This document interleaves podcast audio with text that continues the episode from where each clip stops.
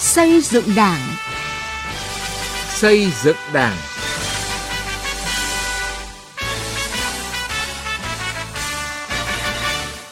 Xin kính chào quý vị và các bạn. Chương trình xây dựng Đảng hôm nay có những nội dung sau. Đà Nẵng tạo chuyển biến mới trong công tác xây dựng chỉnh đốn Đảng. Đảng bộ Agribank Nam Thanh Hóa tăng cường xây dựng chỉnh đốn Đảng, đáp ứng yêu cầu nhiệm vụ trong tình hình mới. Già làng siêu bình học tập và làm theo Bác. Từ nghị quyết đến cuộc sống.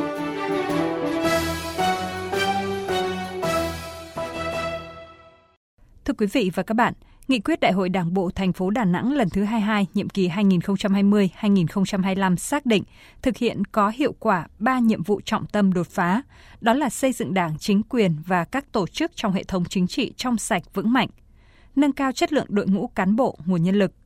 Thứ hai là thực hiện các giải pháp khắc phục ảnh hưởng của đại dịch COVID-19, đổi mới mô hình tăng trưởng, cơ cấu lại nền kinh tế, trọng tâm là phát triển mạnh công nghiệp, công nghệ cao và công nghệ thông tin – Thứ ba là triển khai quyết liệt đồng bộ có hiệu quả nghị quyết của Quốc hội về thí điểm tổ chức mô hình chính quyền đô thị và một số cơ chế chính sách đặc thù phát triển thành phố Đà Nẵng. Bám sát ba nhiệm vụ trọng tâm đột phá này, nửa nhiệm kỳ qua, Đảng bộ thành phố Đà Nẵng đã tạo ra nhiều chuyển biến nổi bật trong công tác xây dựng và chỉnh đốn Đảng. Bài viết của phóng viên Thanh Hà tại miền Trung. Một trong những điểm mới về công tác xây dựng chỉnh đốn Đảng tại thành phố Đà Nẵng là công tác thông tin tuyên truyền đã đi vào chiều sâu và hiệu quả hơn – Đảng bộ thành phố thường xuyên tổ chức các hội nghị thông tin thời sự, hội nghị chuyên đề phù hợp với từng đối tượng. Lần đầu tiên, thành ủy Đà Nẵng tổ chức thành công hội nghị thông tin chuyên đề dành cho 1.200 bí thư chi bộ khu dân cư. Ông Dương Văn Chương, bí thư chi bộ Tân Lập 1A, phường Thạch Thang, quận Hải Châu, thành phố Đà Nẵng nhận xét.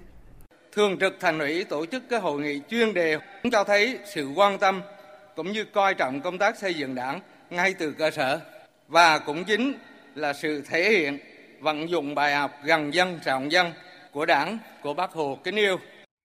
Không chỉ chú trọng về nội dung, hình thức triển khai phổ biến các chỉ thị nghị quyết của Đảng, Thành ủy Đà Nẵng tập trung đổi mới phương thức lãnh đạo của Đảng, thường xuyên giữ mối liên hệ mật thiết với nhân dân. Thường trực Thành ủy, Ủy viên Ban Thường vụ Thành ủy, Thành ủy viên dành nhiều thời gian đi thực tế, làm việc với cơ sở, kịp thời nắm bắt tình hình, chỉ đạo tháo gỡ khó khăn vướng mắt. Thiếu tướng Trần Minh Hùng, nguyên Phó Tư lệnh Quân khu 5 cho rằng các đồng chí nắm chắc được dân, quản lý chắc được đội ngũ cán bộ đảng viên và triển khai thực hiện đúng tâm đúng tầm mà đúng các cái kế hoạch của trung ương đi sâu vào thực tiễn nắm chắc thực tiễn và triển khai cũng theo thực tiễn tức là hợp ý đảng và đúng lòng dân. Từ đầu nhiệm kỳ đến nay ban thường vụ thành ủy tổ chức 12 đoàn kiểm tra 9 đoàn giám sát. Trên cơ sở kiểm tra giám sát ban thường vụ thành ủy chỉ đạo ban thường vụ các quận ủy huyện ủy đảng ủy trực thuộc thành ủy rút kinh nghiệm trong lãnh đạo chỉ đạo triển khai thực hiện nghị quyết đại hội đảng bộ các cấp.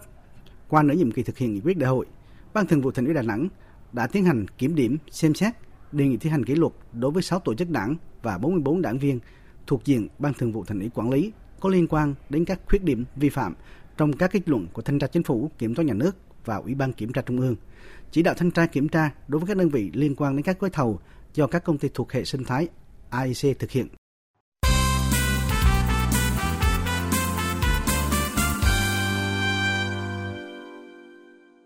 Quý vị và các bạn đang nghe chương trình Xây dựng Đảng. Xin chuyển sang một nội dung khác. Thưa quý vị và các bạn, Đảng bộ Ngân hàng Nông nghiệp và Phát triển Nông thôn Nam Thanh Hóa hiện có 18 chi bộ trực thuộc với 226 đảng viên.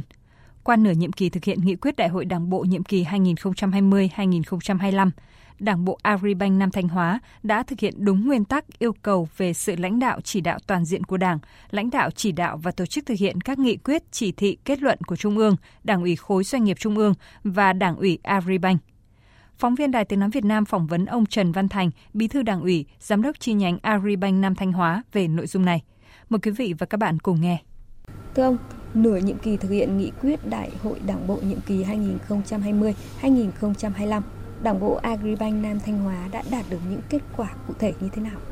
Qua nửa nhiệm kỳ hoạt động, tôi thấy cái nổi bật lên một là về cái xây dựng cái mô hình tổ chức mạng lưới ở như hội sở và các chi nhánh loại hai trực thuộc thì chúng tôi đã đào tạo, lựa chọn ờ, cán bộ để bố trí vào các cái chức vụ lãnh đạo quản lý ở những các phòng chuyên đề để đáp ứng yêu cầu của lãnh đạo hoạt động kinh doanh. Cái thứ hai là ờ, xây dựng cái mối quan hệ tốt, phối hợp giữa đảng bộ Bành Nam Minh Hóa với cấp ủy chính quyền địa phương trong việc tổ chức triển khai thực hiện nhiệm vụ công tác xây đảng cũng như là cái ờ, nhiệm vụ chính trị của đơn vị và trên cái ờ, tinh thần như thế thì chúng tôi duy trì nâng cao chất lượng sinh hoạt tri bộ cũng như là cái nâng cao chất lượng đảng viên để thể hiện qua cái việc là đào tạo, hướng dẫn và chấn chỉnh cái nội dung sinh hoạt và thông qua các thanh tra kiểm tra. Và từ những cái việc như vậy thì các cái chỉ tiêu, nhiệm vụ của đảng bộ nhiệm kỳ 2020 2025 đã đề ra thì phần lớn các cái chỉ tiêu đều vượt tiến độ tức là các chỉ tiêu chính của trung ương giao đều tăng hơn gấp đôi so với lúc mà thành lập của chi nhánh Nam Hóa. Vâng ạ, từ thực tiễn hoạt động cũng như là kết quả mà Đảng bộ Agribank Nam Thanh Hóa đã đạt được, theo ông, bài học nào là then chốt để vừa hoàn thành nhiệm vụ chính trị, vừa hoàn thành nhiệm vụ hoạt động kinh doanh? Qua cái uh, sơ kết nửa nhiệm kỳ chúng tôi cũng rút ra mấy cái bài học kinh nghiệm. Nhất là chúng tôi uh, giữ vững cái tinh thần đoàn kết, thống nhất nội bộ, nêu cao cái vai trò tính tiền phong gương mẫu của mỗi cán bộ đảng viên trong đảng bộ. Phát huy vai trò lãnh đạo của đảng phối hợp chặt chẽ với chuyên môn và các tổ chức đoàn thể à, trong đó coi trọng cái công tác à, quản lý, giáo dục cán bộ đảng viên. Đó là cái à, nhiệm vụ lớn nhất chúng tôi phải làm. Bởi vì đoàn kết là sức mạnh, nhưng mà không đoàn kết tốt thì chúng ta không tạo thành sức mạnh để làm được được cái thứ hai là trong lãnh đạo thì chúng tôi chú trọng lựa chọn những vấn đề trọng tâm, những khâu then chốt có tính à, đột phá để chúng tôi tập trung lãnh đạo, tạo sự thúc đẩy để đẩy nhanh tiến độ hoàn thành nhiệm vụ. Ví dụ như là trong cái thực hiện nhiệm vụ chỉ tiêu của hàng năm thì chúng tôi cũng xác định những cái khâu đột phá trong cái chỉ đạo. Ví dụ trong cái huy động vốn là như nào trong cái tăng trưởng tín dụng, đầu tư vào đâu. Ví dụ như năm 2023 này thì trước cái tình kinh tế khó khăn như thế thì nay từ đầu năm thì đảng bộ chúng tôi, ban chấp hành cũng họp cũng đánh giá và chuyên môn cũng báo cáo cái kế hoạch như vậy. Và chúng tôi xác định là nếu như trong cái tình khó khăn như thế thì các cái doanh nghiệp lớn thì các cái dự án lớn sẽ không nhiều. Thì cái đầu tư tín dụng chúng tôi là phải xoay sang là đầu tư khách hàng nhỏ và chúng tôi mở rộng đầu tư khách hàng nhỏ kết hợp với khách hàng lớn. Thế thì với cái cách làm như thế nên là trong 9 tháng thì cái chỉ tiêu tăng trưởng tín dụng của tôi mặc dù toàn quốc rất khó khăn nhưng chúng tôi sắp hoàn thành cái chỉ tiêu này rồi. Là tăng trưởng tín dụng đến nay tôi đã hơn 1.200 tỷ. Cái thứ ba là chúng tôi ờ, tập trung lãnh đạo xây dựng đội ngũ cán bộ lãnh đạo, quản lý, có phẩm chất chính trị, có năng lực thực tiễn, dám nghĩ, dám làm, dám chịu nhiệm và tự giác trách nhiệm cao trong công việc. Được biết, thực hiện chỉ thị nghị quyết của trung ương về sắp xếp đổi mới nâng cao hiệu quả hoạt động của các doanh nghiệp nhà nước và thực hiện quyết định của Ban chấp hành Đảng bộ khối doanh nghiệp Trung ương về việc thành lập Đảng bộ Toàn ngân hàng nông nghiệp và phát triển nông thôn Việt Nam. Từ tháng 3 vừa qua, Đảng bộ Agribank Nam Thanh Hóa đã chuyển về trực thuộc Đảng bộ Agribank. Vậy khi chuyển về sinh hoạt tại Đảng bộ Agribank, không còn sinh hoạt cùng Đảng bộ tại địa phương như trước đây thì có khó khăn gì cần tháo gỡ không thưa ông? Trước khi mà xâm nhập về Đảng ủy Agribank thì công tác đảng của chúng tôi cũng có nhiều thuận lợi về cơ bản đảng bộ Banh Năng Hóa lúc đấy là chúng tôi là đảng bộ cơ sở. Và trên đấy thì có đảng bộ khối cơ quan doanh nghiệp tỉnh. Thì chúng tôi chỉ thực hiện cái vai trò đảng bộ cơ sở thì khối lượng công việc ít hơn. Và chúng tôi không phải quản lý các cái ờ, chi bộ trực thuộc ở dưới huyện, mà dưới huyện là trực thuộc các địa phương. Cho nên cái mức độ của chúng tôi là khối lượng công việc nó ít hơn. Cái ờ, thứ hai nữa là ở đây được cái điều kiện gần, cho nên là cái mối quan hệ gắn kết thì lâu nay mình quen rồi, cho nên nó cũng thuận lợi cho nên khi mà triển khai về đảng bộ toàn hệ thống thì đầu tiên là chúng tôi cũng phân vân. Phân vân cái là bây giờ ví dụ như bình thường công tác đảng, công tác đoàn thể tôi sinh hoạt là toàn ở ngoài giờ. Thế bây giờ nếu như bình thường bây giờ mình đang đây thì đang kỵ đi gần, chúng tôi họp buổi tối, họp thứ bảy nhật là chúng tôi xuống dự được. Nhưng khi mà đảng bộ toàn hệ thống thì tôi có những chi nhánh cái đây khoảng gần trăm cây. Thì bây giờ sinh hoạt mà cấp ủy xuống dự sinh hoạt với với chi bộ như nào? Mà trong giờ thì chúng tôi không làm được, bởi trong giờ là phải ưu tiên giao dịch rồi. Thì chúng tôi thấy là cái khó khăn là cái như vậy thế còn sau khi mà ra đảng bộ toàn hệ thống thì chúng tôi lại thấy là lại có những cái thuận lợi khác. Ví dụ như về quan điểm lãnh đạo chỉ đạo từ cái chung, tức là từ chuyên môn từ đảng qua banh, nó xuống trực tiếp chúng tôi ngay. Cái thứ hai là chúng tôi chỉ thấy khó khăn là bây giờ về đây thì chúng tôi được ủy quyền thêm các nhiệm vụ cấp trên cơ sở. Cho nên là cái trách nhiệm, trọng trách là nó cao lên và có một số nội dung là chúng tôi chưa làm ví dụ như là xác nhận tiêu chuẩn chính trị của cán bộ, đảng viên, là chúng tôi thấy là đầu tiên là luống vướng về cái việc này là lúc nay chúng tôi không làm, lúc nay là của đảng bộ khối làm chứ chúng tôi không làm việc này. Cái hai là xét về quy trình cái nào đảng viên.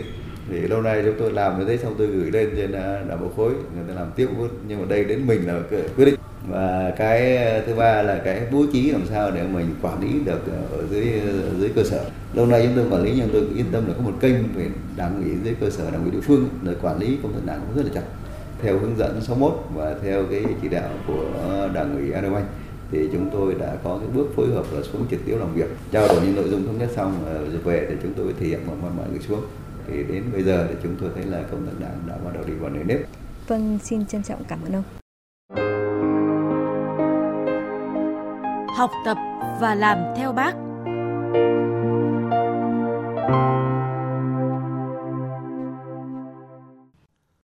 Quý vị và các bạn, hơn 10 năm được bầu làm già làng, ông Siêu Bình ở làng Sơn, xã Yên huyện Đức Cơ, tỉnh Gia Lai đã thầm lặng đóng góp cho sự đổi thay của ngôi làng này, học tập và làm theo bác, nêu gương sáng trong mỗi hành động vì cuộc sống ấm no của dân làng.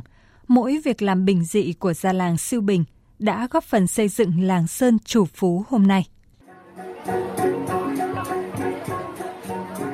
Làng Sơn là ngôi làng của những người Dơ Rai bản địa. Trước đây, trong điều kiện cơ sở hạ tầng chưa phát triển, giao lưu giữa vùng nội địa với biên giới còn hạn chế, thì việc người dân phải đối mặt với những quốc nạn như mù chữ thất học, mê tín dị đoan, kinh tế kém phát triển là điều khó tránh khỏi. Gia làng Siêu Bình chính là người tiên phong phát triển kinh tế với một hecta cà phê, hơn 2 hecta cao su, một hecta điều. Bởi theo ông, để bà con làm theo, tin, nghe theo, thì bản thân mình phải thể hiện tinh thần, gương mẫu đi đầu.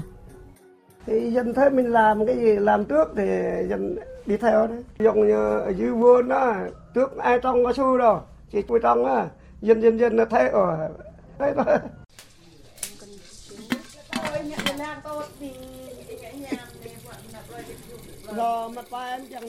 Hơn 70 tuổi, nhưng bước chân của già siêu bình vẫn thoăn thoắt, in dấu trên từng mảnh đất của làng Sơn.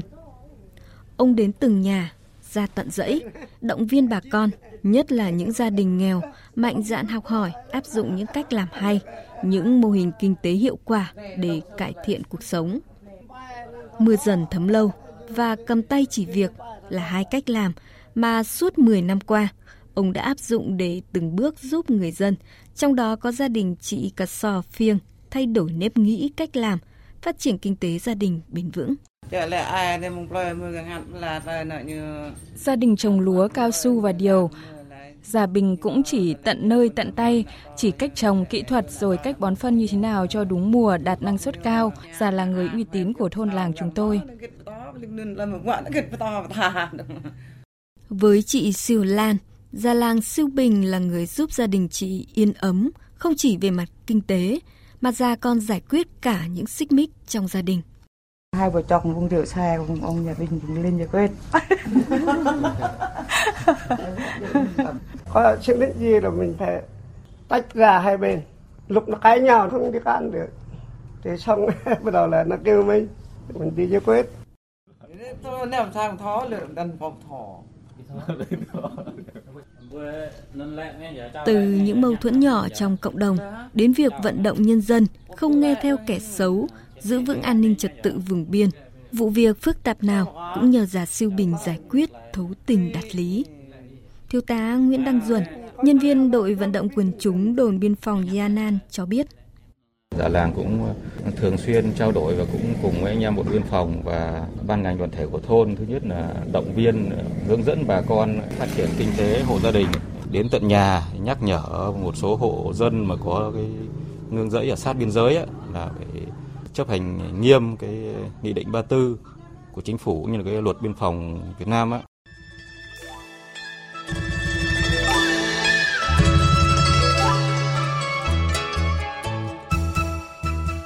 Đường về làng Sơn, xã biên giới Gianan, huyện Đức Cơ, tỉnh Gia Lai hôm nay. Nối tiếp màu xanh bạt ngàn của cao su, vườn điều, cà phê, cho thấy cuộc sống bình yên và no đủ.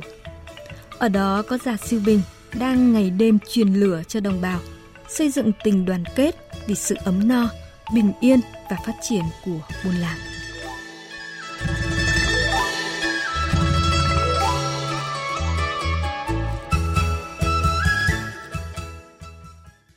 Thưa quý vị, đến đây thời lượng dành cho chương trình xây dựng Đảng cũng đã hết. Chương trình hôm nay do biên tập viên Thu Thảo biên soạn. Cảm ơn quý vị và các bạn đã chú ý theo dõi.